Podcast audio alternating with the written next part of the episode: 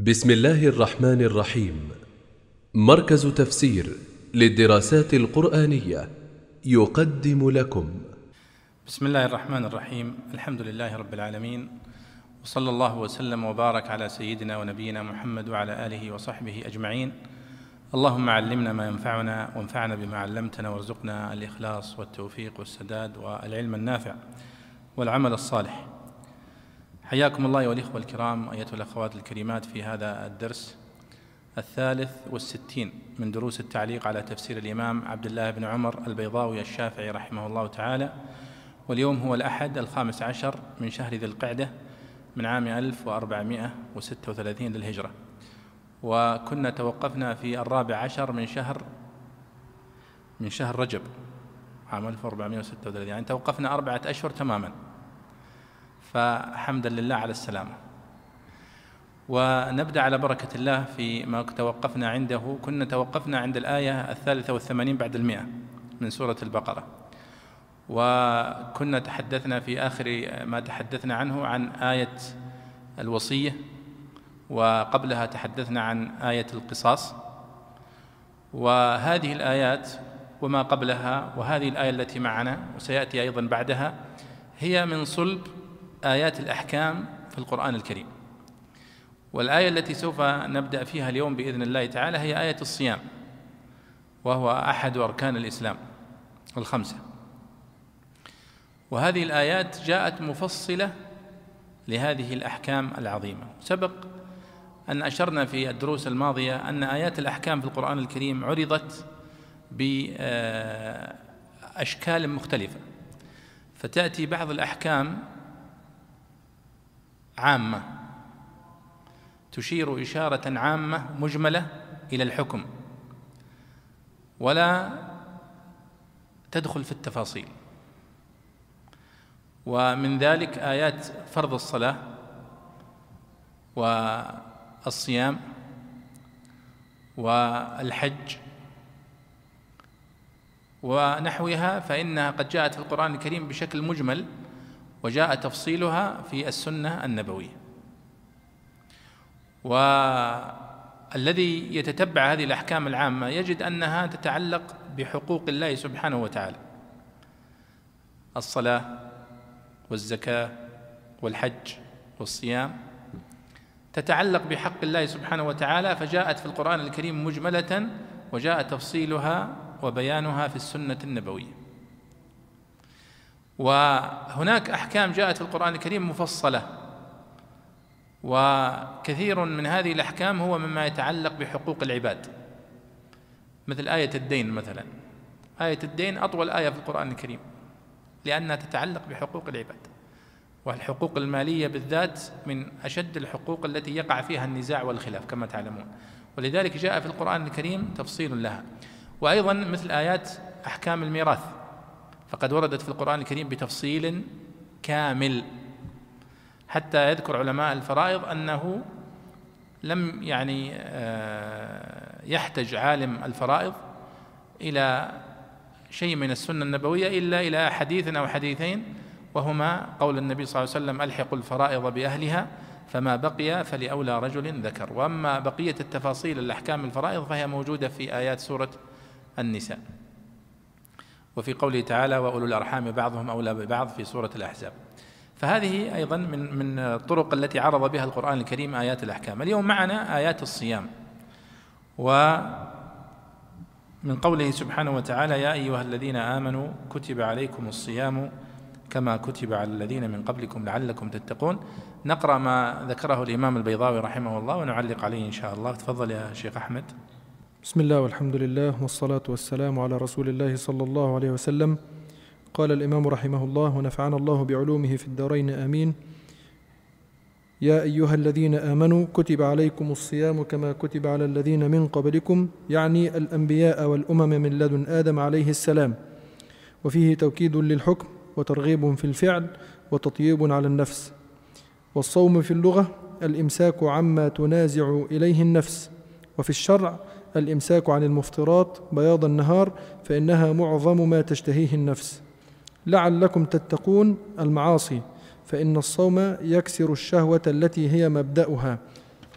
كما قال عليه الصلاة والسلام فعليه بالصوم فإن الصوم له وجاء. أو الإخلال بأدائه لأصالته وقدمه. نعم. يا أيها الذين آمنوا كتب عليكم الصيام كما كتب على الذين من قبلكم لعلكم تتقون. يقول البيضاوي رحمه الله كتب عليكم الصيام كما كتب على الذين من قبلكم يعني الأنبياء والأمم من لدن آدم عليه السلام. قال وفيه توكيد للحكم وترغيب في الفعل وتطيب على النفس. فالبيضاوي يبين المقصود بقوله على الذين من قبلكم. ما المقصود بهم؟ هل المقصود بهم الأنبياء السابقين أو الأمم؟ فقال المقصود بها الجميع الأنبياء والأمم.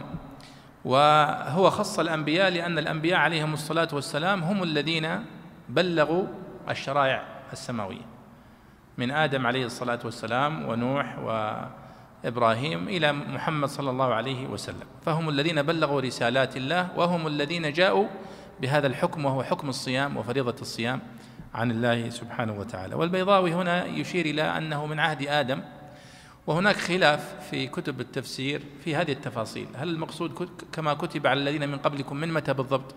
هل هو من عهد آدم أو هو من عهد نوح أو من عهد إبراهيم؟ وفيها أقوال ليس عليها دليل وإنما هي أقوال مرسلة وهذا كثير في كتب التفسير حقيقة. يعني تجد أنه وقيل وقيل وقيل ثم إذا حققت وتتبعت هذا القول تجد أنه قول مهمل ومرسل ليس عليه دليل آه، يجب المصير إليه. ونحن تعلمنا أنه في التفسير عندما نريد أن نجزم بقول من الأقوال لابد أن يكون لدينا دليل. إما دليل من القرآن نفسه أو من السنة النبوية لا ينبغي مخالفتها أو من اللغة. هذا هو أو من أقوال السلف الصحابة والتابعين ويجمعون على ذلك ونحو ذلك. هذه الأدلة التي يستند إليها المفسرون. ولذلك عندما يأتي المفسر فيخالف دليل من القرآن أو يخالف دليل من السنة فنحن مباشرة نرد هذا القول. يعني مثال ذلك تذكرون مر معنا في تفسير قوله تعالى آه، في سورة الفاتحة. وقلنا أن من من معاني سورة أو من أسماء سورة الفاتحة السبع المثاني. وفي قوله سبحانه وتعالى في سورة الحجر ولقد آتيناك سبعا من المثاني والقرآن العظيم. فالنبي صلى الله عليه وسلم فسر هذه الآية ولقد آتيناك سبعا من المثاني والقرآن العظيم. قال هي الفاتحة. في كما في حديث أبي سعيد بن المعلى في البخاري أنه قال آه الحمد لله رب العالمين الآيات هي السبع المثاني والقرآن العظيم الذي أوتيته. حديث صحيح. ولذلك الذين يأتون في هذه الآية ولقد آتيناك سبعا من المثاني فيقول المقصود بها السبع الطوال أو الحواميم. نقول له قولك هذا خطأ. مئة بالمئة. مع أنه موجود هذا في كتب التفسير. تجدون في كتب التفسير آتيناك سبعا من المثاني بعضهم يقول السبع الطوال يعني البقرة والعمران والنساء والمائدة والأنعام والأعراف. نقول له خطأ هذا قول مردود. مباشرة. لماذا؟ لأنه يتعارض مع الحديث الصحيح الذي هو نص في تفسير الآية. النبي صلى الله عليه وسلم يقول هي السبع المثاني والقرآن العظيم الذي أوتيته ولذلك يعني وهذا يعني كثير في كتب التفسير وفي كتب شروح الحديث وفي كتب قواعد التفسير أنه إذا صح الحديث هذا شرط أن الحديث يكون مقبول يعني صحيح أو إذا صح الحديث وكان نصا في معنى الآية فيجب المصير إليه. ولا يجوز مخالفته. حتى لو قال تقول بس أبو بكر قال هذا القول نقول حتى لو كان أبو بكر قال هذا القول فقول مردود لأنه يخالف قول النبي صلى الله عليه وسلم. ولذلك من عهد النبي صلى الله عليه وسلم من عهد الصحابة رضي الله عنهم كان عبد الله بن عباس رضي الله عنه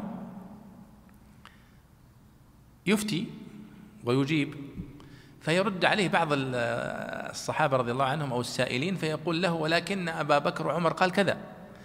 فيقول سبحان الله أقول لكم قال الله وقال رسول الله وتقولون قال أبو بكر وعمر؟ لاحظوا يعني مع أنهم هم يستدلون بأبي بكر وبعمر رضي الله عنه.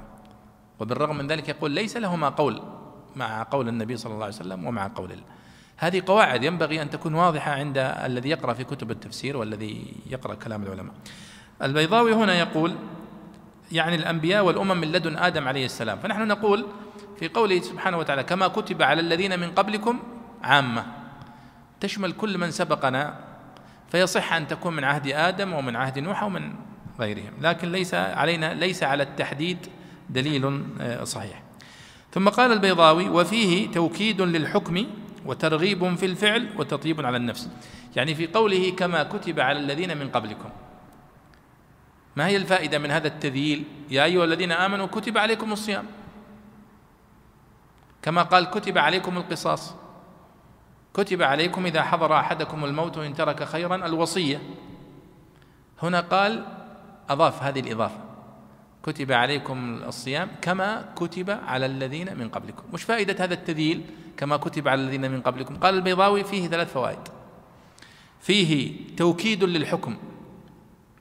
أي أن هذا الحكم ليس جديدا وإنما هو حكم قديم.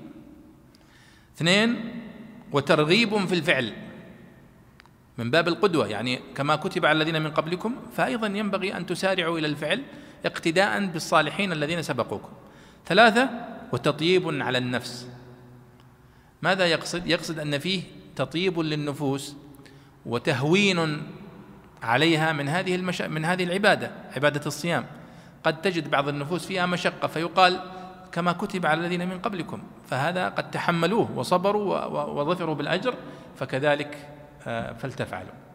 فهذا أيضا تذييل جيد من البيضاوي وهو تعليل تعليل الآيات. وهذا التعليل هو استنباط طبعا من المفسرين ومن الفقهاء وهو أنهم يستنبطون العلة من هذا التذييل أو ذاك التذييل. طيب. ثم انتقل البيضاوي فعرف المقصود بالصوم في اللغة. كتب عليكم الصيام. الصيام هذه عبارة بالنسبة لنا أصبحت عبارة شرعية. إذا قلت للواحد منا الآن هل صمت؟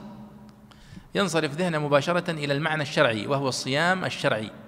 الإمساك عن الطعام والشراب والنكاح من طلوع الفجر إلى غروب الشمس.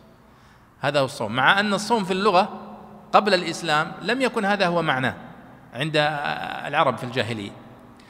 مع أنه يقول في الآية أنه كتب الصيام على الذين من قبلنا. يعني هذا المعنى للصيام المعنى الشرعي معنى قديم أيضا. لكن العرب في الجاهلية يستخدمون الصيام بمعنى اللغوي بحت بمعنى التوقف. التوقف. يعني الشمس إذا وقفت في كبد السماء قالوا هذه صائمة. يعني وسط حر الشمس وسط النهار فمن شدة الحر كأنهم يرون أن الشمس توقفت في وسط السماء. ف وأيضا إذا طال الليل عليهم قالوا كما قال إمرؤ القيس في المعلقة وأنتم تحفظونها يقول كأن الثريا علقت في مصامها بأمراس كتان إلى صم جندلي. يعني يقول الثريا وقفت في وسط السماء وخلاص الليل هذا رفض أنه يزول. توقف الوقت. وهي إشارة إلى طول الليل يعني من كما يرى يعني كما يقول أيضا النابغة. ولذلك يقولون في الكنايات يقولون هذه ليلة نابغية. يعني إيش؟ يعني طويلة. طويلة. لماذا؟ لأنه قال في قصيدة له كليني لهم يا أميمة ناصبي وليل أقاسيه بطيء الكواكب. تطاول حتى قلت ليس بمنقض وليس الذي يرعى النجوم بآيبي فيعني فيقولون ليلة نابغية يعني طويلة ليس لها آخر. فأيضا هي نفس ليلة امرأ القيس كأن الثريا علقت في مصامها فالصيام في اللغة هو الإمساك التوقف.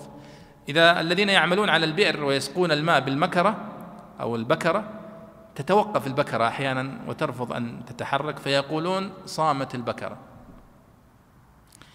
آه النابغة الذبياني في آه شعره أيضا ذكر صيام الخيل فوصف المعركة وقال إن الخيل في هذه المعركة على ثلاثة أنواع خيل صيام وخيل غير صائمة تحت العجاج وأخرى تعلو كل جمع فخيل واقفة وخيل يعني تجري غير صائمة فسمى الواقفة صائمة.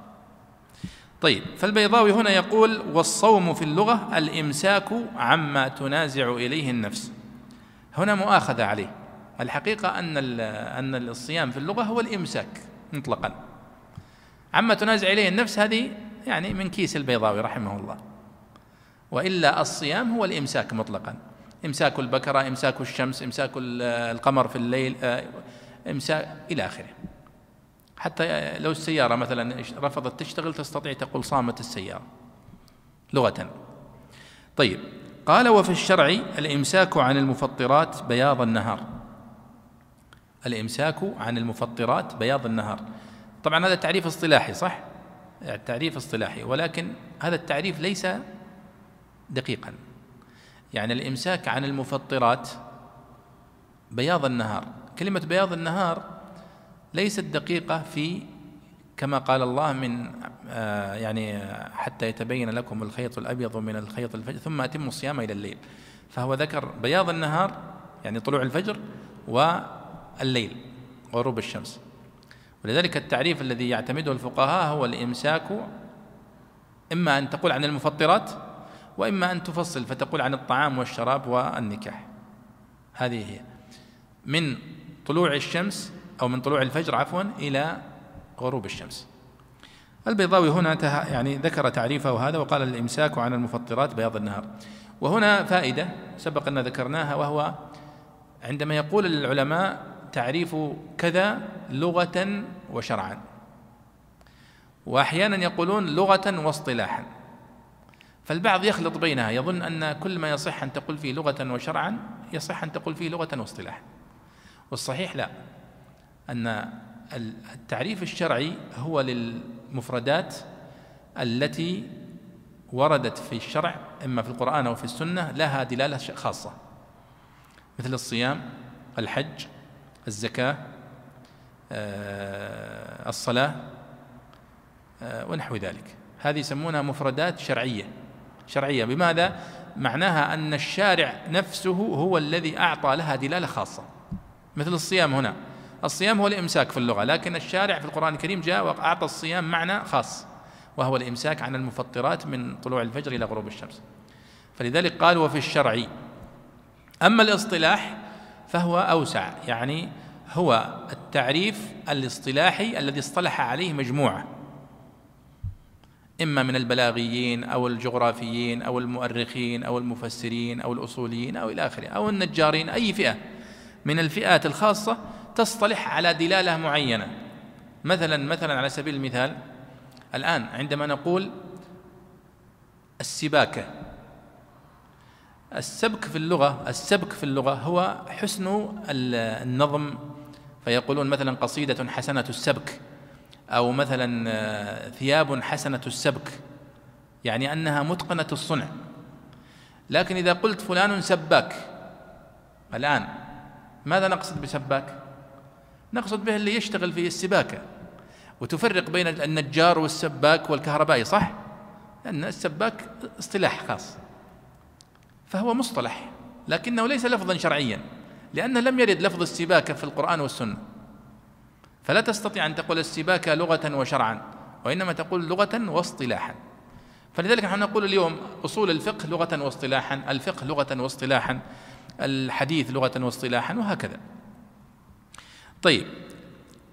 قال البيضاوي لعلكم تتقون. قال المعاصي فإن الصوم يكسر الشهوة التي هي مبدأها كما قال عليه الصلاة والسلام فعليه بالصوم فإن الصوم له وجاء أو الإخلال بأدائه لأصالته وقدمه. طيب. الله سبحانه وتعالى يقول كتب عليكم الصيام كما كتب على الذين من قبلكم. لماذا؟ قال لعلكم تتقون. وهذا من التعليل للأحكام الشرعية. ومسألة التعليل مسألة مهمة وهي معرفة الحكمة من التشريعات. الآن عندما تقول ما هي الحكمة من الصلاة؟ ما هي الحكمة من الزكاة؟ ما هي الحكمة من الطواف مثلا؟ ما هي الحكمة من الصيام؟ الحكمة من الصيام نص الله عليها هنا فقال لعلكم تتقون. أن المقصود من الصيام هو تحقيق تقوى الله سبحانه وتعالى. هنا تعليل. وتعلمون أن العلماء يفصلون في مسألة تعليل الأفعال وتعليل العبادات وهل أفعال الله وهل هذه هل هي معللة أو غير معللة أم هي لمجرد التعبد. ولذلك هناك أفعال وهناك أحكام تعبدية. ما المقصود بالأحكام التعبدية عند العلماء؟ هي الأحكام التي لم يظهر لهم الحكمة من تشريعها مثلا صلاة الظهر لماذا صلاة الظهر أربع ركعات؟ لماذا لم تكن ثلاث أو خمس؟ لا ندري. ولا تستطيع أن تبحث تستطيع أن تستخرج العلة. لكن ممكن تستخرج العلة مثلا لماذا جاءت صلاة الفجر في أول النهار؟ جاء صلاة الظهر في وسط النهار صلاة العصر قبل نهاية النهار صلاة المغرب إلى آخره. ممكن تذكر بعض العلل. ثم قد تكون هذه العلل مقصودة لله أو غير أو غير مقصودة. هنا في العلة الصيام الله نص عليها. فقال لعلكم تتقون. حتى يحرص المسلم على تحقيق هذه العلة. وأن المقصود من الصيام ليس الجوع وليس العطش وليس لله في حاجة في أن يعطش الإنسان أو أن يجوع. لا. وإنما المقصود من هذا من هذا التشريع هو تحقيق تقوى الله سبحانه وتعالى وكمال العبودية. وهنا يأتي سؤال يا شباب وهو هل التعبد لله سبحانه وتعالى أكمل بما عرفنا حكمته أو بما لم نعرف حكمته؟ الجواب هو أن التعبد لله بما لم نعرف حكمته أشد في الدلالة على العبودية مما عرفنا حكمته. لأنه مثلا على سبيل المثال لو سألت ما هي الحكمة من الطواف بالكعبة بعكس اتجاه عقارب الساعة مثلا؟ لماذا لم يكن الطواف بالعكس؟ لا نعلم. وكثير من العبادات بهذه الصورة ولكن نحن نفعل ذلك لماذا؟ لأن الله أمرنا بهذا ولأن النبي صلى الله عليه وسلم فعل ذلك. ولذلك نحن عندما نعلل بهذه العلة وكذلك سائر العبادات يعني مثلا الآن لماذا نحرم على أنفسنا الخمر؟ قد يقول قائل أنا أحرم الخمر على نفسي لأن الله حرمها فقال فاجتنبوه. صح؟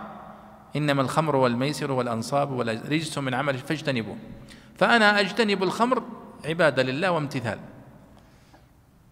لا يستطيع أي واحد أن يورد عليك أي إيراد على هذه الحكمة والعلة. لكن يجيك واحد يقول والله أنا أترك شرب الخمر لأنها تذهب العقل أو لأنها تسبب السرطان أو تسبب تليف الكبد. فيأتيك شخص ويقول لا ثبت علميا أن ليس لها أي علاقة بأمراض السرطان. تدخل أنت في محاججة صح ولا لا؟ تقول تثبت هذا أو لا تثبت هذا. لكن الصحيح في تعليل العبادات وتعليل الأحكام أنها لأن الله أمر بذلك. لذلك عائشة رضي الله عنها شوفوا الفقه الذي يتعلم من عائشة رضي الله عنها وهي أعلم نساء الأمة على الإطلاق. وأنصحكم تقرؤون ترجمة عائشة رضي الله عنها في سير أعلام النبلاء وفي كتاب جميل جدا للشيخ العلامة سليمان الندوي رحمة الله عليه. وهو ترجم يعني مؤخرا كان باللغة الأردية عائشة آه عائشة رضي الله عنها أو السيدة عائشة. فقالت عائشة رضي الله عنها لما سئلت لماذا نقضي تقضي المرأة؟ لماذا تقضي الصيام ولا تقضي الصلاة؟ فكان جوابها رضي الله عنها بهذه المسألة وهي مسألة التعبد. قالت كان إذا أصابنا ذلك أمرنا بقضاء الصيام ولم نؤمر بقضاء الصلاة. فنحن نقضي الصيام ولا نقضي الصلاة لأن الله الرسول صلى الله عليه وسلم أمرنا بذلك. ولم تدخل تدخل في تعليلات آه، صحية مثلا أو يقال مثلا كما يذكر بعض الفقهاء يلتمسون بعض الحكم فيقولون لأن في القضاء الصلاة مشقة بخلاف الصيام لأنه يأتي مرة في السنة وهو ثلاثين يوم فقط فيمكن للمرأة أن تقضي بسهولة لكن الصيام إذا كان سوف تقضي الصلاة كم ستقضي كل شهر كل شهر كل شهر؟ ففي مشقة. لكن عائشة رضي الله عنها لم تقل لم تجب بهذا الجواب وإنما أجابت بقالت كنا إذا أصابنا ذلك أمرنا بقضاء الصيام ولم نؤمر بقضاء الصلاة. ولذلك هذه يعني يعني جواب سديد عن كل علة في الإسلام تحريم الخمر وتحريم الربا وتحريم لذلك قال الله في تحريم الربا وأحل الله البيع. قال قال الله سبحانه وتعالى آه، قالوا إنما البيع مثل الربا. فالله ما دخل معهم في جدال وقال لا ليس البيع مثل الربا. هناك فروق. لا قال وأحل الله البيع وحرم الربا. هي كذا. الله أحل البيع وحرم الربا. ولذلك يحرم الربا. ولذلك الشوكاني رحمه الله وكثير من المفسرين قالوا عند هذه الآية إذا ورد النص فلا قياس لا مكان للقياس. وإلا لو دخلت في بعض الموازنات بين البيع وبين الربا لوجدت تفاصيل كثيرة. لكن الله أحل البيع فكان حلالا وحرم الربا فكان حراما. طيب. فالبيضاوي هنا قال لعلكم تتقون هي عامة في الحقيقة لعلكم تتقون الله سبحانه وتعالى وهذه عامة تشمل كل ما يدخل تحتها. لكن البيضاوي خصصها قال لعلكم تتقون المعاصي. فخصصها. كيف؟ قال فإن الصوم يكسر الشهوة التي هي مبدأها يعني مبدأ المعاصي هي الشهوات.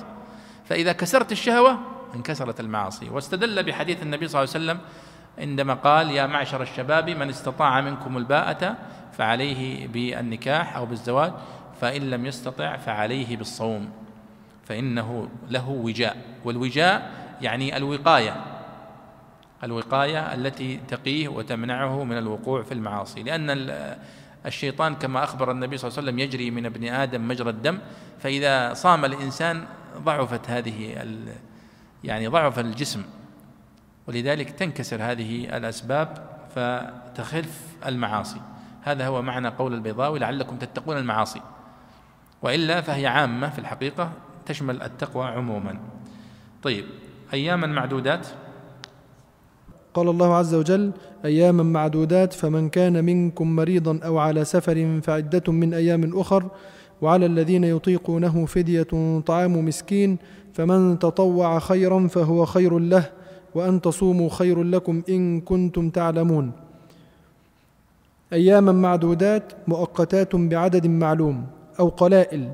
فإن القليل من المال يعد عدا والكثير يهال هيلا.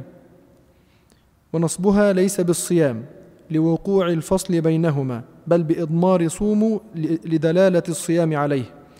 والمراد به رمضان أو ما وجب صومه قبل وجوبه ونسخ به وهو عاشوراء أو ثلاثة أيام من كل شهر أو بكما كتب على الظرفية.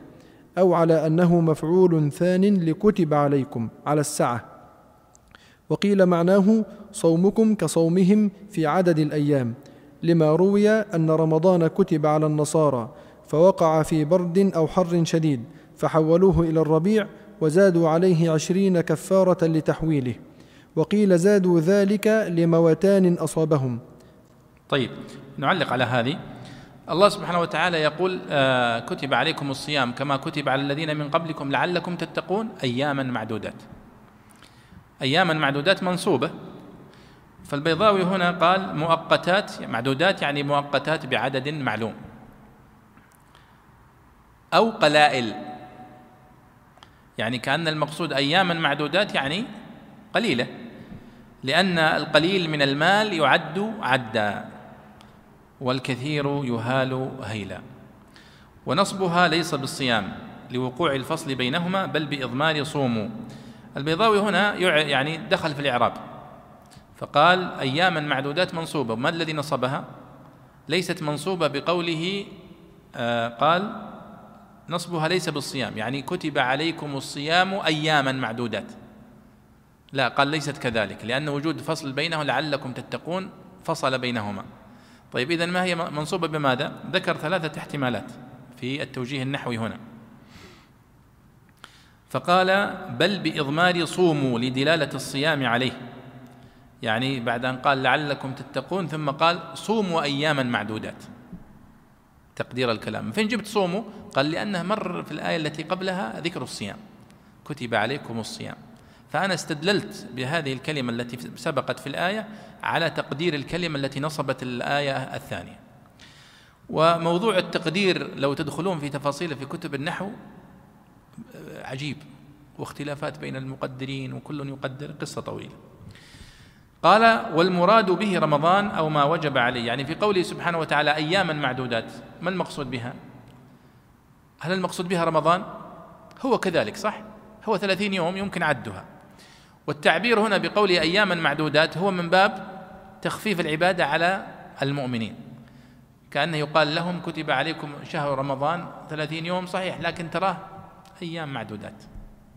وهو فعلا كذلك سريع الانقضاء. طيب. قال آه وقيل قيل أنه رمضان أو ما وجب صومه قبل وجوبه ونسخ به وهو عاشوراء ثلاثة أيام من كل شهر. يعني العلماء يقولون أن أول ما فرض الصيام على النبي صلى الله عليه وسلم كان صيام يوم عاشوراء. وكان خاصا بالنبي صلى الله عليه وسلم. وقيل أنه كان من الواجب على النبي صلى الله عليه وسلم أن يصوم ثلاثة أيام من كل شهر قبل فرض رمضان. ثم لما فرض رمضان أصبح الفرض هو صيام رمضان وما سوى ذلك فهو نافلة. هذا هو التدرج في تشريع الصيام. قال هذا الخيار الأول أنها نصبت بفعل صوموا اياما معدودات. أو الخيار الثاني قال أو بكما كتب. يعني كتب عليكم الصيام كما كتب اياما معدودات. فهي منصوبة على الظرفية. كيف؟ على الظرفية يعني الزمانية. يعني كما كتب أياما معدودات فتكون من باب الظرف الزماني. أو على أنها مفعول ثان لكتب عليكم على السعه يعني كيف؟ كتب عليكم الصيام أياما. طبعا كتب فعل ماضي مبني للمجهول صح؟ وتقدير الكلام كتب الله عليكم. لكنه بني الفعل للمجهول. لماذا؟ نحن نقول للمجهول في الإعراب طبعا. بني الفعل لغير المعلوم لأنه لا يملك أن يكتب مثل هذا ويفرضه إلا من؟ إلا الله سبحانه وتعالى. فلأمن اللبس بني الفعل لغير المعلوم. فقيل كتب عليكم الصيام. لأنه معروف ما يكتب هذه الفرائض إلا الله سبحانه وتعالى. وتقدير الكلام كتب الله عليكم الصيام. هذا مفعول أول. أياما معدودات مفعول ثاني. هذا الإعراب الثالث. ولذلك قال البيضاوي هنا على السعة يعني على التوسع في الإعراب. وقيل معناه يعني كما كتب على الذين من قبلكم أياما معدودات قيل معناه صومكم كصومهم في عدد الأيام. يعني كما كتب على الذين من قبلكم أياما معدودات. وكان مكتوب عليهم أيام معدودات وأنتم كذلك أياما معدودات. فنحن إذا نشبه صيامنا صيامنا يشبه صيام الأولين في أصل كتابة الصيام. يعني هم يصومون ونحن نصوم. ثم كم عدد أيام التي يصومونها؟ قليلة. أنتم كذلك. طيب. قال لما روي أن رمضان كتب على النصارى فوقع في برد أو حر شديد فحولوه إلى الربيع وزادوا عليه عشرين كفارة لتحويله وقيل زادوا ذلك لموتان أصابهم. هذه روايات موجودة في كتب التفسير روايات إسرائيلية. قيل أن أول ما كتب الصيام على اليهود وكان عشرين يوما ثم زادوا عشرين يوما وحولوه. وطبعا هذا من العبث اللي كان موجود عند الأولين. ولا ولا زال موجودا إلى اليوم العبث في العبادات. يعني لديهم فرصة هم في الاديان المحرفة للابتكار العبادات. ونحن نقول دائما إن العبادات عندنا إيش؟ توقيفية. فلا يصح أن تتعبد لله سبحانه وتعالى بما لم يشرعه الله. يعني يجي واحد مثلا متحمس ونشيط ويقول يصلي صلاة العشاء ست ركعات. يقول خلنا نقرأ يعني عندنا أربع ركعات نقرأ فيها جهرية وثنتين سرية. ما يمكن هذا. صلاته باطلة ولا نقاش في ذلك. أو يصلي المغرب أربعة أو يصلي ثنت فالعبادة توقيفية. وهذا شيء يعني الرسول صلى الله عليه وسلم قال من عمل عملا ليس عليه أمرنا فهو رد. العبادة. وقال كل بدعة ضلالة وكل ضلالة في النار. لا هم لا ما عندهم مشكلة. تلقى هذا يبتكر وهذا يضيف وهذا يزيد في الصيام يعني. ولذلك يقول أنهم زادوا فيه احتياطا.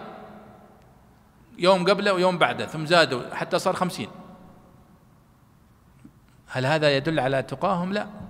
وليس فيه من التقوى شيء. فلذلك يعني آه، يشقوا على أنفسهم وحولوه. كانوا في وقت برد شديد حولوه إلى أيام دافئة وزادوا احتياطا. وقيل العكس أنه كان في حر شديد فحولوه وهكذا. ولا شك أن هذا من العبث. اليوم تجدون هذا العبث في في النصرانية وفي اليهودية وتجدونه أيضا في آه، الأديان المجوسية والرافضة آه، الشيعة الاثنى عشرية. يعني لديهم عبادات غريبة وعجيبة وكلها باطلة طبعا. كلها باطلة. لكن الشيطان يعني يتفنن في إضلال هؤلاء. وبعض العبادات صعبة. يعني أنت الآن لو تصلي صلاة التراويح تصلي كم ركعة؟ مثلا 11 أو 13 أو 20 ركعة. هذه يعني عبادة سهلة ويسيرة وليس فيها مشقة. تجد بعض العبادات التي هي من من من ابتكاراتهم فيها مشقة وفيها قتل للنفس وفيها إسالة للدماء وفيها وهي باطلة. وهي باطل. طيب. قال وقيل لموتان أصابهم. قيل أنه مات أحد يعني أنبيائهم. وقيل مات أحد عبادهم وزهادهم فزادوا في الصيام. بمناسبة وفاة الزعيم الفلاني ولا؟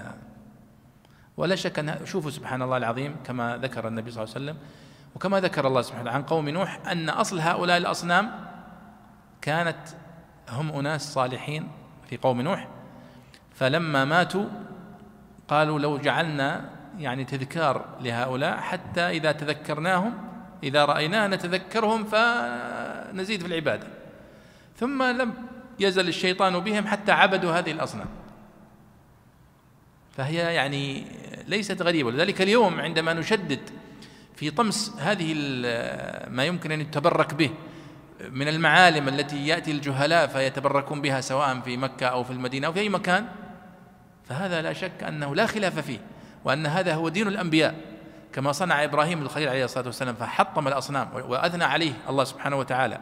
بل رفعه إلى أعلى المقامات عليه الصلاة والسلام بسبب آه، فعله هذا وتحقيقه للتوحيد ومحاربته للشرك. طيب قال فمن كان منكم مريضا اقرأ يا شيخ تفضل.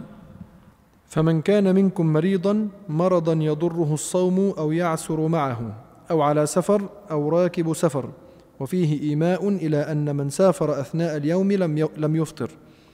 فعدة من أيام أخر أي فعليه صوم عدد أيام المرض أو السفر من أيام أخر إن أفطر. فحذف الشرط والمضاف والمضاف إليه للعلم بها. وقرئ بالنصب فعدة أي فليصم عدة. وهذا على سبيل الرخصة. وقيل على الوجوب وإليه ذهب الظاهرية. وبه قال أبو هريرة رضي الله عنه وعلى الذين يطيقونه وعلى المطيقين للصيام إن أفطروا فدية طعام مسكين نصف صاع من بر أو صاع من غيره عند فقهاء العراق ومد عند فقهاء الحجاز. ورخص لهم في ذلك أول الأمر لما أمروا بالصوم فاشتد عليهم لأنهم لم يتعودوه ثم نسخ. وقرأ نافع وابن عامر برواية ابن ذكوان بإضافة الفدية إلى الطعام وجمع المس وجمع المساكين. فدية فدية طعام فدية طعام مساكين. وقرأ ابن عامر برواية هشام مساكين بغير إضافة الفدية إلى الطعام. فدية طعام مساكين. والباقون بغير إضافة وتوحيد مسكين. وقرئ يطوقونه أي يكلفونه ويقلدونه من الطوق بمعنى الطاقة أو القلادة. ويتطوقونه أي يتكلفونه أو يتقلدونه. ويطوقونه بالإدغام. ويطيقونه ويطيقونه على أن أصلهما يطيقونه من فيعل وتفيعل بمعنى يطوقونه ويتطوقونه.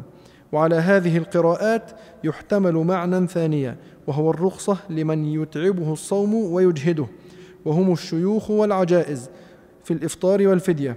فيكون ثابتا وقد أول به القراءة المشهورة أي يصومونه جهدهم وطاقتهم.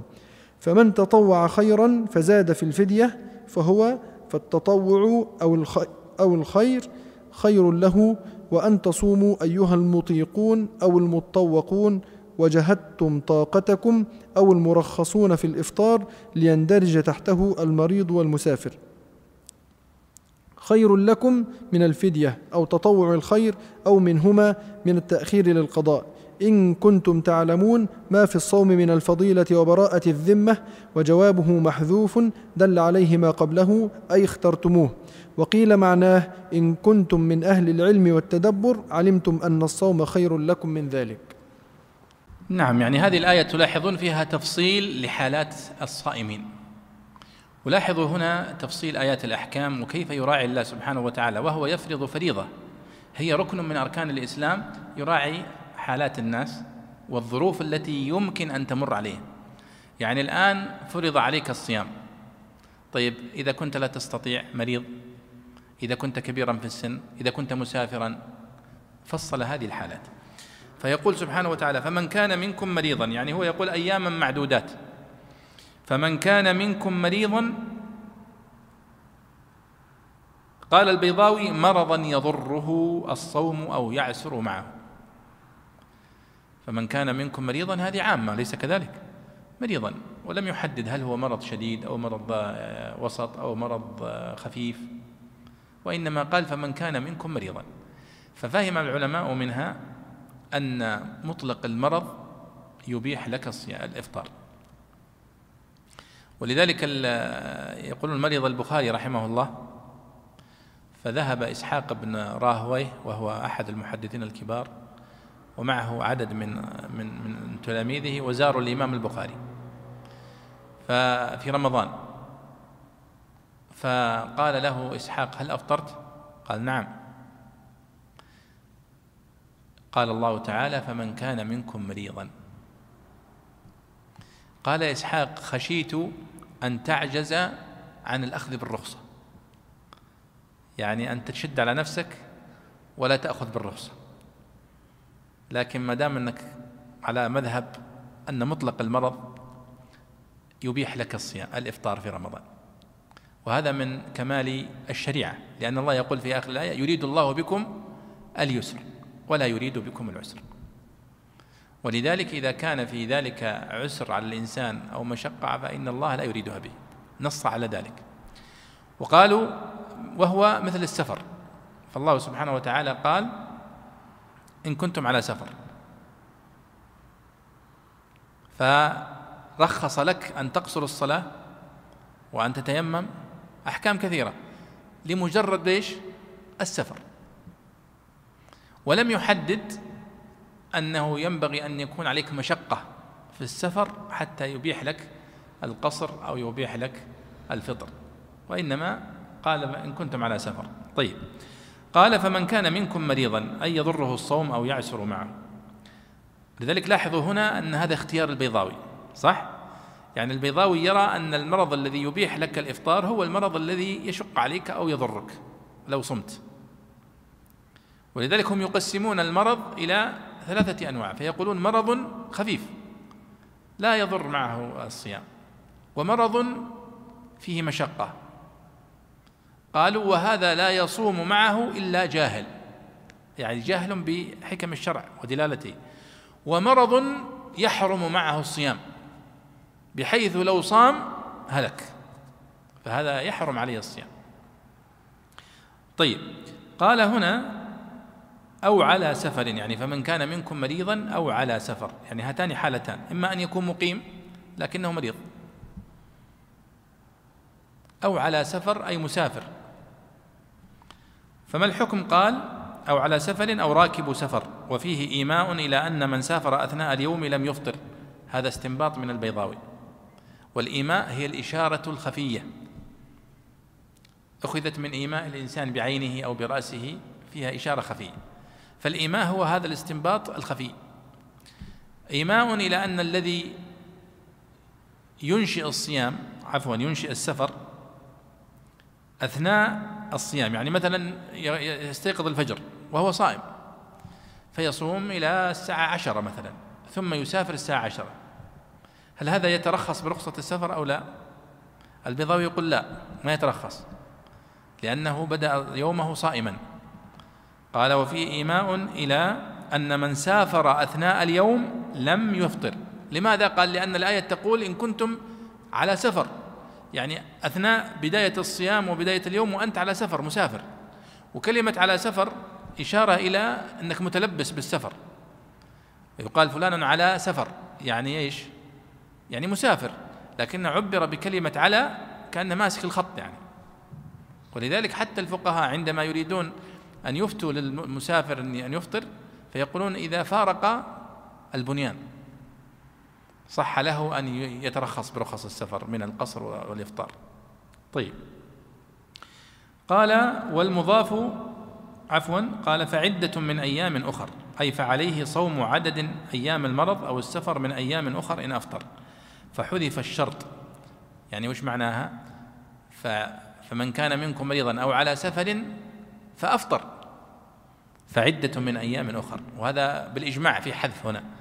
أن تقدير الكلام فمن كان منكم مريضا أو على سفر فأفطر. فعدة من أيام أخر لأنه قد يكون الإنسان مريض ولا يفطر وقد يكون مسافر ولا يفطر فلا يجب عليه أن يقضي. ولذلك فعدة من أيام أخر الصحيح عند العلماء أنها رخصة. أنها رخصة للمسافر أنه يعني يجوز لك أن تفطر وتقضي بعد ذلك. الظاهرية قالوا لا يجب عليه أن يفطر. وإذا صام فهو آثم. لذلك ذكرها البيضاوي هنا قال آه، فعليه صوم عدد أيام المرض أو السفر من أيام أخر إن أفطر. فحذف الشرط والمضاف والمضاف إليه للعلم بها. يعني فإن أفطر فعدة من أيام أخر وقرئ فعدة بالنصب أي فليصم عدة. وهذا على سبيل الرخصة. على سبيل الرخصة. وقال وقيل على الوجوب وإليه ذهب الظاهرية. وبه قال أبو هريرة رضي الله عنه. يعني كان أبو هريرة رضي الله عنه يرى أنه يجب على المسافر أن يفطر بدلالة قوله هنا فمن كان منكم مريضا أو على سفر فعدة.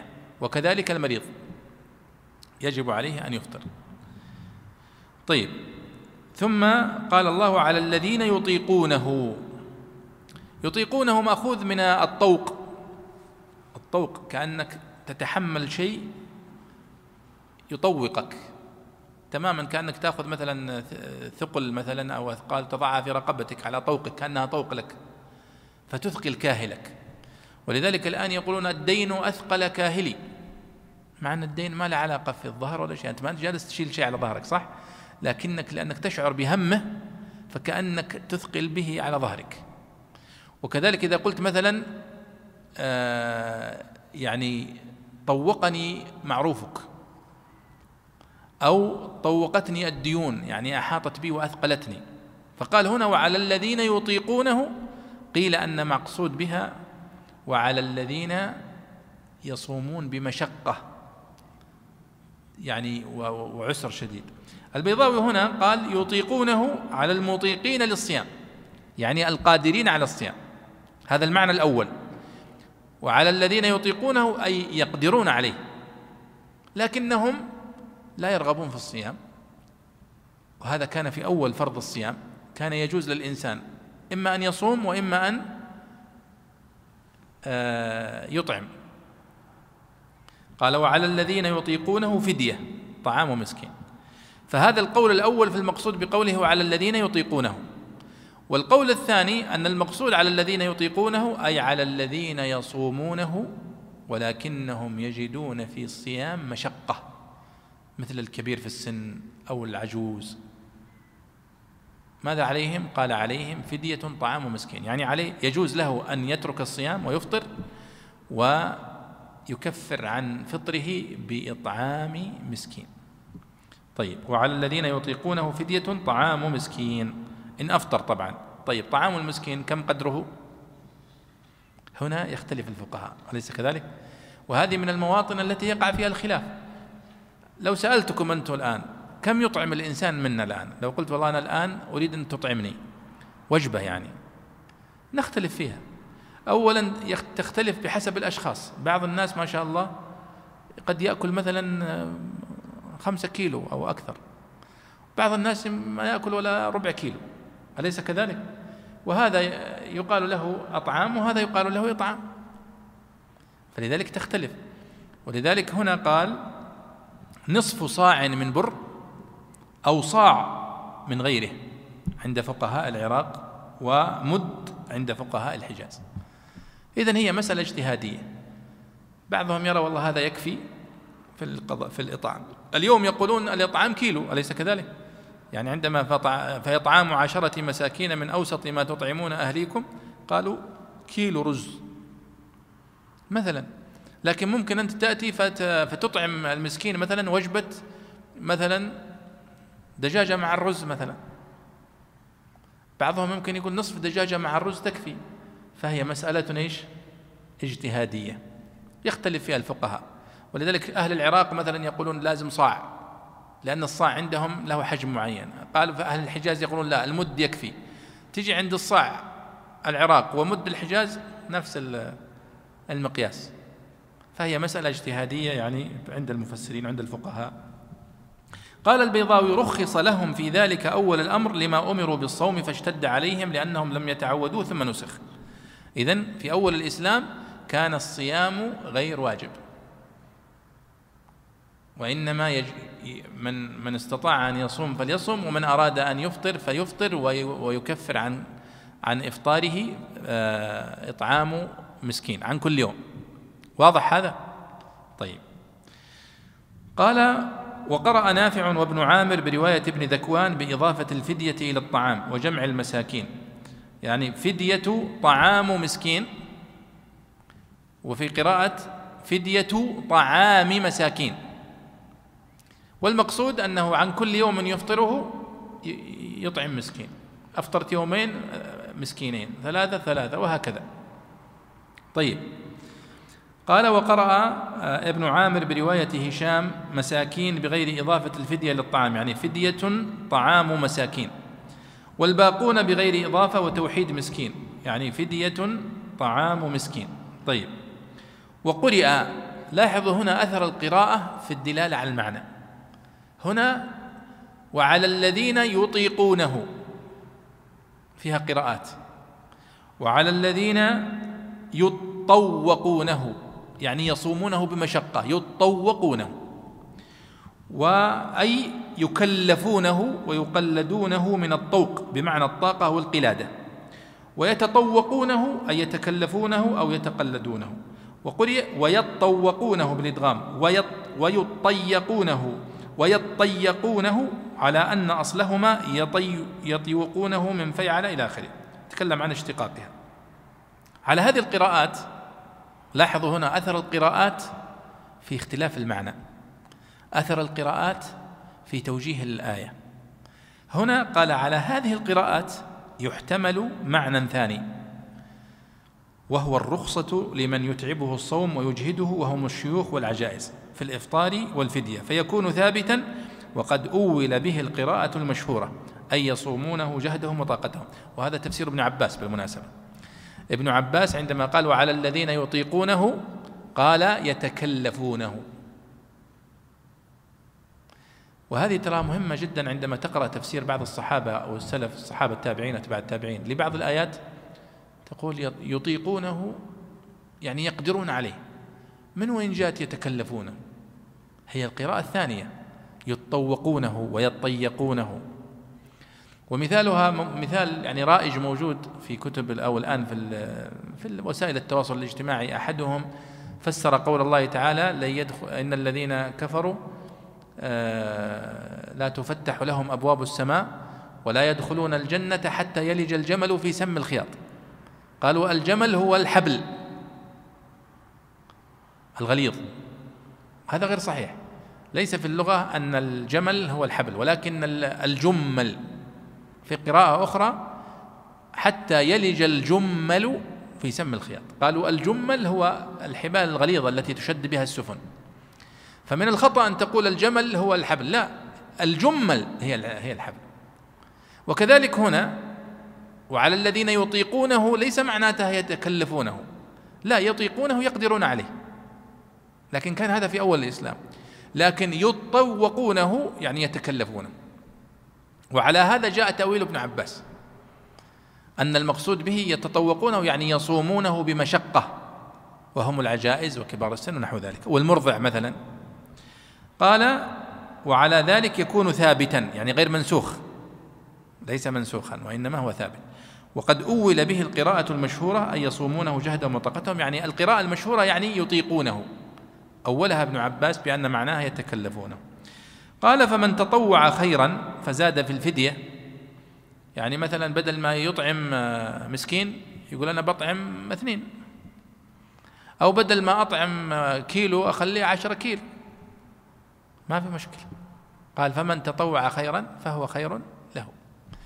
ولاحظوا هنا التشريع الإسلامي. يعني أنت الآن تريد أن تفطر يوم رمضان للمشقة. فيجعل الله لك مخرج فيه مصلحة لواحد مسكين ما عنده أكل. واضح هذا؟ تكرمه وينبسط ويتغدى أو يتعشى علشانك أفطرت أنت. شفت الإسلام كيف؟ فيراعي سبحانه يراعي الفقراء والضعفاء والمساكين ويوجد مخارج للقادرين رجل وقع في كفارة كفارة يمين فيجعل مخرج لمولى أو عبد فيعتق ونحو ذلك. قال هنا فهو فالتطوع خير له وأن تصوموا خير لكم. أي أيها المطيقون أو المطوقون وجهدتم طاقتكم أو المرخصون في الإفطار ليندرج تحته المريض والمسافر وكل من يدخل تحته. يعني أن الله سبحانه وتعالى يقول وعلى الذين يطيقونه فدية الذي يجد مشقة فله أن يفدي. لكن وأن تصوموا خير لكم. وكأن فيه حث على التحمل للمشقة اليسيرة والصبر على إتمام الصيام. وكأن في هذا تشوف لعدم الإخلال بالصيام. فإنه لا يدري المسلم ما يعرض له. يعني تتساهل وتقول تفطر ما تدري يمكن ما يجي لك فرصة تقضي فيذهب عليك أجر صيام هذا اليوم. فالله يقول وأن تصوموا خير لكم إن كنتم تعلمون. أي إن كنتم تعلمون ما في الصوم من الفضيلة وبراءة الذمة إلى آخره. وقيل معناه إن كنتم من أهل العلم والتدبر علمتم أن الصوم خير لكم من ذلك. لاحظوا هنا ملاحظة في هذه الآية. وتلاحظونها في سائر آيات الأحكام. القرآن الكريم ليس كتاب قانون. يقول لك الصيام يجب عليك وجوبا من طلوع الفجر إلى غروب الشمس. إذا كنت مريض ليست المسألة يعني قوانين كما هو موجود في كتب القوانين. وإنما هو يمزج لك التقوى مع الحكم الشرعي. فيقول كتب عليكم الصيام كما كتب على الذين من قبلكم لعلكم تتقون فيذكر لك العلة حتى وأنت تمتثل تستشعر هذه العلة الرائعة والرفيعة فتصبر. ثم يقول لك هنا لك مخرج إذا كنت مسافر أو مريض أو تجد مشقة أن تفطر. وكفارته أن تطعم آه، مسكين. ثم قال وأن تصوموا خير لكم إن كنتم تعلمون. فيخاطب فيك العقل ويخاطب فيك النفس ويخاطب فيك المشاعر. وهو يقرر عليك فريضة وهو ركن من أركان الإسلام. وهذا فيه فائدة وهو أنه ينبغي على المعلم وعلى المربي أن يبين للطالب ويبين للابن ويبين الهدف من هذه التربية الهدف من هذه المشقة. يعني الآن عندما توقظه لصلاة الفجر تبين له الأجر العظيم وتبين له الفضل وتذكر له القدوات فيستجيب. لكن إذا كان دائما يشعر بالضرب وتصب عليه الماء مثلا وتنهر فترتبط في ذهنه هذه العبادات بالقوة والقسوة ونحو ذلك. القرآن الكريم راعى هذه النفسيات مع أن الله سبحانه وتعالى له أن يأمر دون أن يبين الحكمة وأنت لا تملك إلا أن تستجيب لكنه بالرغم من ذلك يبين العلة. نعود أيها الإخوة من لديه أي سؤال يا شباب؟ ممكن أن يكتب نخصص مثلا الآن يعني الوقت إذا جاءت أسئلة نجيب عنها. مسألة أخرى أيها الإخوة وهي هذه الآية التي مرت معنا الآن وهي قوله سبحانه وتعالى كتب عليكم الصيام كما كتب على الذين من قبلكم وقوله يا الذين آمنوا كتب عليكم الصيام هي آية الباب في فرض الصيام. يعني هذه الآية هي التي بموجبها فرض علينا الصيام وكان ذلك في السنة الثانية من الهجرة. هجرة النبي صلى الله عليه وسلم للمدينة ولذلك في مكة ما كان في صيام. إلا ما ذكرت لكم صيام الاثنين والخميس أو ثلاثة أيام من كل شهر. ثم لما هاجر النبي صلى الله عليه وسلم إلى المدينة وجد اليهود يصومون يوم عاشوراء. فقال ما هذا اليوم الذي تصومون؟ قال هذا يوم آه، وجد اليهود يصومون. قال هذا يوم نجى الله فيه موسى ومن معه. فقال عليه الصلاة والسلام نحن أحق بموسى منكم. فصامه وأمر بصيام في أول الأمر فكان واجبا. ثم في السنة الثانية فرض الله الصيام فأصبح صيام آه، عاشوراء وصيام ثلاثة أيام من كل شهر هي آه، سنة. وقال العلماء أنها كانت واجبة على النبي صلى الله عليه وسلم وسنة لأمته. والفريضة هي في صيام آه، شهر رمضان. إذن هذه هي آية الباب. ونحن نقصد بآية الباب إنها الآية التي بناء عليها فرض هذا فرضت هذه العبادة. يا أيها الذين آمنوا كتب عليكم الصيام. وجاء التعبير هنا بكتب بمعنى فرض. فرضا لازما لأن الكتب في اللغة هو الجمع والإيجاب والفرض. طيب خلونا نشوف الأسئلة. يقول ذكرتم العلة والحكمة في سياق واحد فهل لهما نفس المعنى؟ نعم. نعم. آه، الحكمة والعلة وهي تعبيرات يعني تكاد تكون شبه مترادفة للعلماء. يقولون ما هي علة هذا الحكم؟ ما هي الحكمة منه؟ ما هو المقصد منه؟ أيضا يعبرون بالمقصد مقاصد الشريعة. ويقولون هي العلل والحكم التي راعاها الشارع في فرض في فرض العبادات أو التكاليف. فالصيام هنا الله سبحانه وتعالى نص على العلة وقال لعلكم تتقون. فيقال يعبر بالحكمة ويعبر بالعلة وهي متقاربة. يقول في قوله أو على سفر قال البيضاوي وفيه إيماء إلى أن من سافر أثناء اليوم لم يفطر. كيف استنبط ذلك؟ فهي على العكس. لا هو يقول وإن كنتم على سفر. يعني جاء دخل وقت الصيام وأنتم متلبسين يعني ماسكين الخط. على سفر. فإذا هذا هو الذي يصح له الترخص.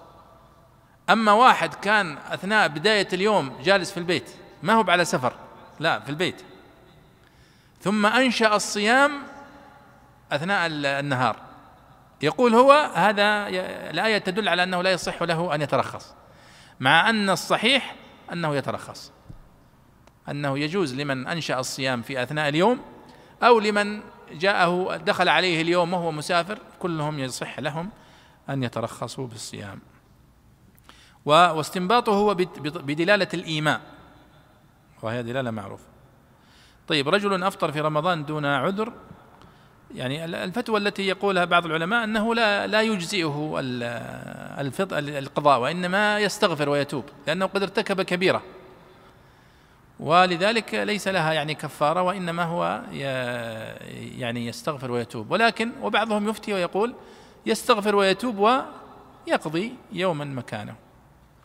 طيب يقول هنا ما تعليقكم في هل كلمة أحسن ما تعليقكم على مقدمات السور في تفسير في ظلال القرآن؟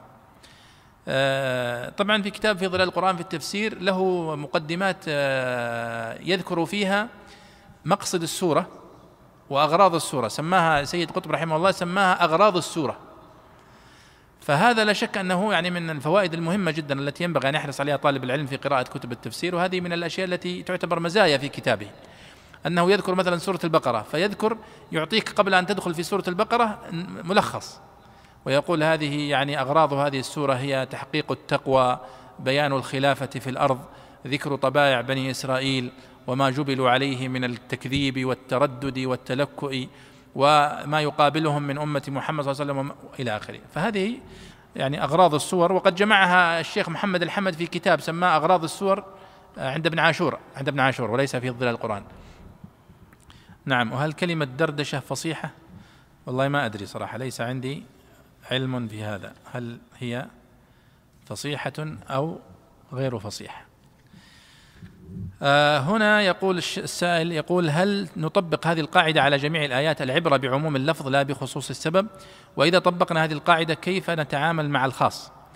العبرة بعموم اللفظ لا بخصوص السبب هذه قاعدة أصولية آه تنطبق على يعني أكثر ما يطبقها العلماء وقد مرت معنا كثيرا في أسباب النزول. تنزل الآية لسبب خاص. مثلا عائشة رضي الله عنها عندما فقدت عقدها في السفر. فتقول أنها فقدت عقدا لها فأخذ النبي صلى الله عليه وسلم والصحابة معه يبحثون عن العقد وتأخر الناس. وكانوا ليسوا على ماء يعني ما هم على بئر ولا على منطقة قريبة من الماء حتى يتوضأوا ويصلوا يعني فحبستهم عائشة. فغضب أبو بكر وغضب على عائشة يعني أنت أخرتينا وعطلتينا. والنبي صلى الله عليه وسلم لم يقل شيئا.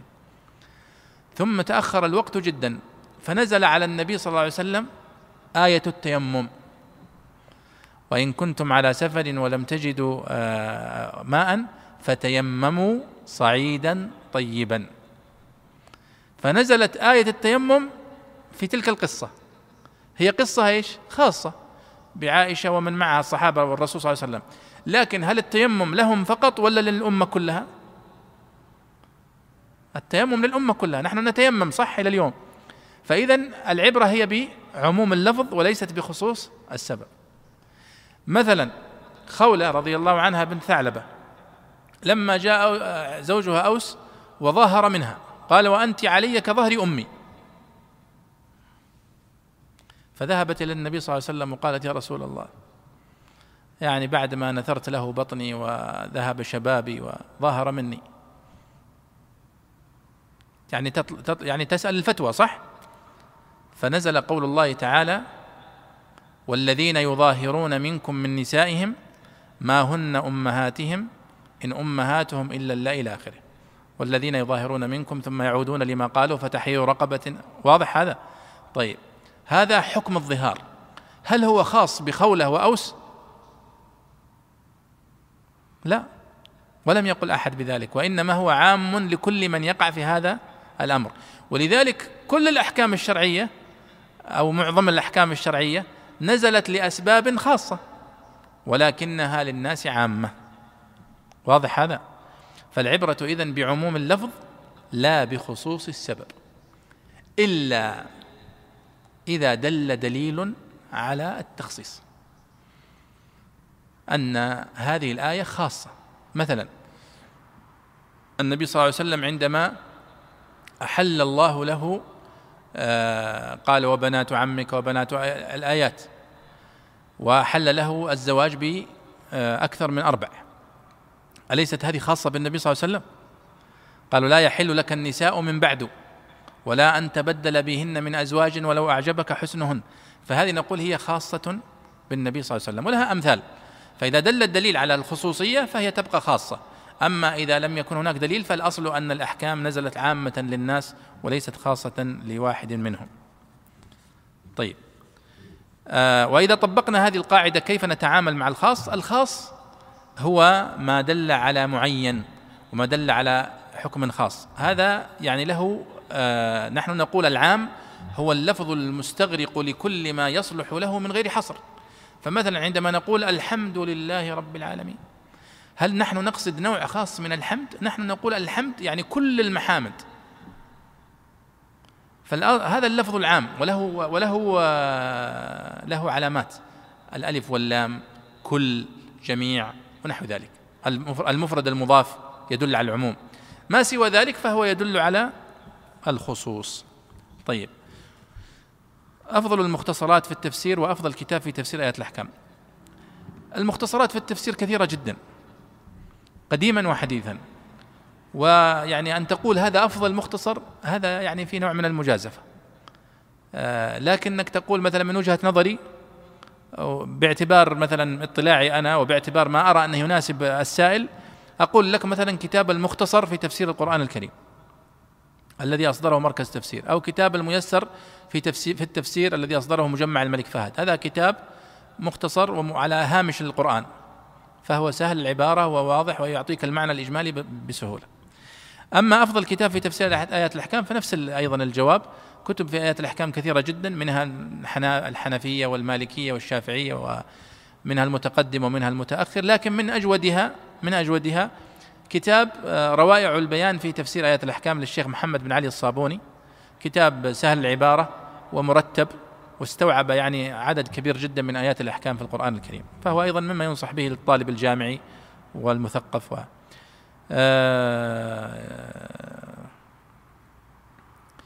آه، يقول هنا توفيت والدتي وكانت قبل موتها مريضة لسنتان ولم تصم. ماذا أصنع؟ أصوم عليها ما تصدق؟ الآية واضحة. في أن الذين آه، يعني يطيقونه فدية على العاجز أو الذي لا يستطيع أو المريض الذي لا يرجى برؤه أو أنه يفطر يفطر ويدفع أو يطعم عن كل يوم أفطره مسكين. فنحن نقول هنا إذا كان سنتين معناته ثلاثين يوم ستين مسكين يطعم عن آه، الإفطار في هذه المدة. طيب نعود إلى الآية في قوله سبحانه وتعالى شهر رمضان. الذي أنزل فيه القرآن يعني نقرأ فيها قليلا حتى تقام الصلاة. تفضل يا شيخ أحمد. تفضل يا شيخ. إيه. نعم كتاب أحكام القرآن للجصاص. كتاب أحكام القرآن للعلامة الجصاص المتوفى 370 هو أفضل ما كتب في تفسير آيات الأحكام على مذهب الأحناف. وهو قديم وموجود مطبوع في ثلاثة مجلدات. نعم جزاك الله خير. تفضل. والحنابلة للأسف ليس عندنا كتاب يعني في آيات الأحكام إلا كتاب نسب لأبي يعلى. القاضي أبي يعلى له كتاب في تفسير آيات الأحكام لكنه مفقود. ولذلك يحاول المعاصرون يعني صنع بعض الكتب في آيات الأحكام عند الحنابلة. أيوة تفضل يا شيخ أحمد. قال الله عز وجل شهر رمضان الذي أنزل فيه القرآن هدى للناس وبينات من الهدى والفرقان فمن شهد منكم الشهر فليصمه. ومن كان مريضا أو على سفر فعدة من أيام أخر يريد الله بكم اليسر ولا يريد بكم العسر ولتكملوا العدة ولتكبروا الله على ما هداكم ولعلكم تشكرون. شهر رمضان مبتدأ خبره ما بعده أو خبر مبتدأ محذوف تقديره ذلكم شهر رمضان. أو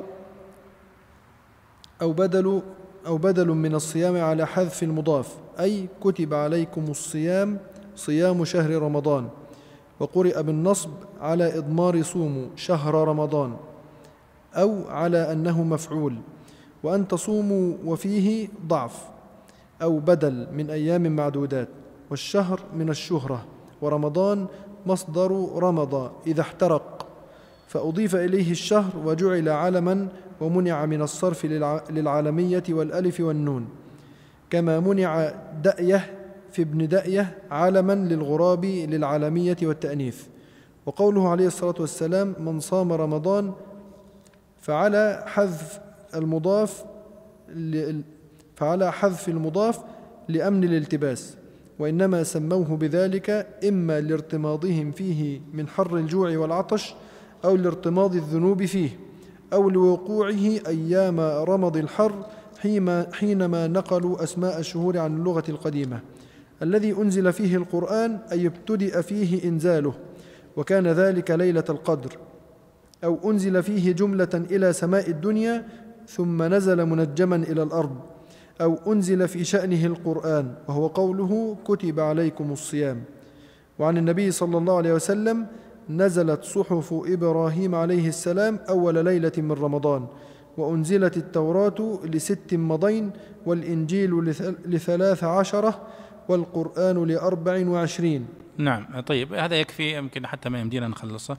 شهر رمضان هنا يعني التصريح هنا بتسمية شهر رمضان. وهو من الأشهر التي صرح الله سبحانه وتعالى بتسميتها في القرآن الكريم لفضله وشرفه فقال شهر رمضان. البيضاوي هنا أول شيء قدم بإعراب الآية. فقال شهر رمضان فيها ثلاثة إعرابات. إما أن تكون مبتدأ وخبره ما بعده يعني شهر رمضان خبره الذي أنزل فيه القرآن هدى للناس. أو خبر مبتدأ محذوف تقديره ذلكم شهر رمضان. أو بدل من الصيام يعني كتب عليكم الصيام صيام شهر رمضان. طيب والشهر هنا يتكلم عنه من ناحية اللغة. ما معنى الشهر؟ قال الشهر مأخوذ من الشهرة. فيقال آه، يعني شهر رمضان سمي الشهر شهرا لأن الهلال مشهور وواضح. فهو سمي الشهر شهرا لاشتهاره وظهوره. قال ورمضان مصدر رمض إذا احترق. فأضيف إليه الشهر وجعل علما ومنع من الصرف للعلمية والألف والنون. تذكرون ونحن كررنا كثيرا أن الذي يقرأ في كتاب تفسير البيضاوي وأمثاله يحتاج أن يكون لديه معرفة سابقة بعلم الآلة. ودائما المفسر القوي هو الذي لديه معرفة قوية بهذه العلوم التي يحتاجها المفسر. اللغة العربية النحو البلاغة أصول الفقه. الحديث وهكذا. فالبيضاوي هنا يعني يرمز رموزا يعني فيقول أن رمضان مأخوذ من رمض بمعنى احترق. ولذلك يسمون الصحراء ويسمون التراب اللي في شدة الحر يسمونها إيش؟ الرمضاء. حر الرمضاء يعني الصحراء لأنها يعني يعني تكاد تحرق من يطع عليها. فأضيف إليه الشهر يعني سمي شهر رمضان. قيل لأنه كان يأتي رمضان في شدة الحر والقيض فسمي لذلك. فيقال رمضة الفصال يعني آه يعني في شدة الحر والفصال اللي هي الإبل التي تمشي على الرمضاء حتى تتعب ومن شدة الحر. قال هنا فأضيف إليه الشهر يعني سمي شهر رمضان. أصبح خلاص شهر رمضان مضاف ومضاف إليه. ومنع من الصرف للعلمية والألف والنون. يعني أصبح كلمة شهر رمضان هنا ممنوع من الصرف. لماذا؟ قال لأنها أصبح علم على الشهر. إذا قلت الآن صمت رمضان على طول يفهم الواحد أن المقصود شهر رمضان مع أن في ناس اليوم مسمين أنفسهم رمضان صح؟ رمضان عبد التواب ورمضان علي ورمضان صح ولا لا؟ أي لكنك أنت إذا قلت صمت رمضان ينصرف الذهن إلى إيش؟ إلى الشهر وإذا قلت جاء رمضان ينصرف الذهن إلى شهر رمضان جاء مع أن المقصود مثلا قد يأتي شخص اسمه رمضان وبعضهم اسمه رمضان كريم صح؟ واحد من الزملاء أيضا اسمه مبروك رمضان وهكذا يعني. كما بعضهم يسمي نفسه عيد سعيد وكذا. طيب قال البيضاوي هنا وجعل علما عفوا ومنع من الصرف للعلمية والألف والنون. هذه معلومة مهمة وهي ما هي الأسماء الممنوعة من الصرف في اللغة العربية؟ وهي نوعان إما ممنوع من الصرف لعلة واحدة قامت مقام علتين مثل اللي هي الألف المؤنث المؤنث المنتهي بالألف المقصورة مثل الحبلى أو المؤنث المنتهي بالألف الممدودة من صحراء وحمراء ونحو ذلك أو صيغة منتهى الجموع مثل المصابيح ودنانير ونحو ذلك. أو القسم الثاني هو الذي يمنع من الصرف لعلتين. مثل هذه العلمية كونه علم يعني يدل على محدد وعلة أخرى زيادة الألف والنون أو وزن الفعل أو إلى آخره. فهو هنا يقول أن رمضان منع من الصرف لأنه العالمية وزيادة الألف والنون. والمقصود بالمنع من الصرف ما هو؟ أي المنع من التنوين. فلا تقول شهر رمضان أو رمضان أو رمضانا وإنما تقول رمضان ورمضان ورمضان وهكذا. أو رمضان عفوا لأن رمضان الممنوع من الصرف يجر وينصب بالفتحة نيابة عن الكسرة. طيب آه قال كما منع دأية في ابن دأية علما للغراب والعلمية والتأنيث وقوله عليه الصلاة والسلام من صام رمضان فعلى حذف المضاف لأمن الالتباس يعني من صام رمضان يعني إيش؟ يعني من, من صام شهر رمضان. لكنه قال من صام رمضان لأنه أصبح رمضان علم على الشهر فما يحتاج يقول من صام شهر رمضان ما حد يقول الآن هل بتصوم رمضان ما حد الآن يقول في الكلام العادي هل سوف تصوم شهر رمضان؟ دائما نقول هل بتصوم رمضان أو لا؟ بتصوم رمضان معنا ولا لا؟ فلا نقول هل ستصوم شهر رمضان. أصبحنا نحذف المضاف تلقائيا. قال سمي بذلك لأمن الالتباس. وإنما سموه بذلك إما لارتماضهم فيه من حر الجوع والعطش أول ما فرض لأنه قد يأتي رمضان في وقت البراد أحيانا. أو لارتماض الذنوب فيه أو لوقوعها أيام رمض الحر حينما نقلوا أسماء الشهور عن اللغة القديمة. يعني كل هذه علل معقولة وقد تكون كلها صحيحة. ونحن نتوقف عند هذا ونكمل إن شاء الله في اللقاء القادم من قوله الذي أنزل فيه القرآن وفيها كلام طويل إن شاء الله في الدرس القادم. وصلى الله وسلم على سيدنا ونبينا محمد وعلى آله وصحبه أجمعين. مع تحيات مركز تفسير للدراسات القرآنية. مركز تفسير. مركز تفسير. الريادة في تطوير الدراسات القرآنية.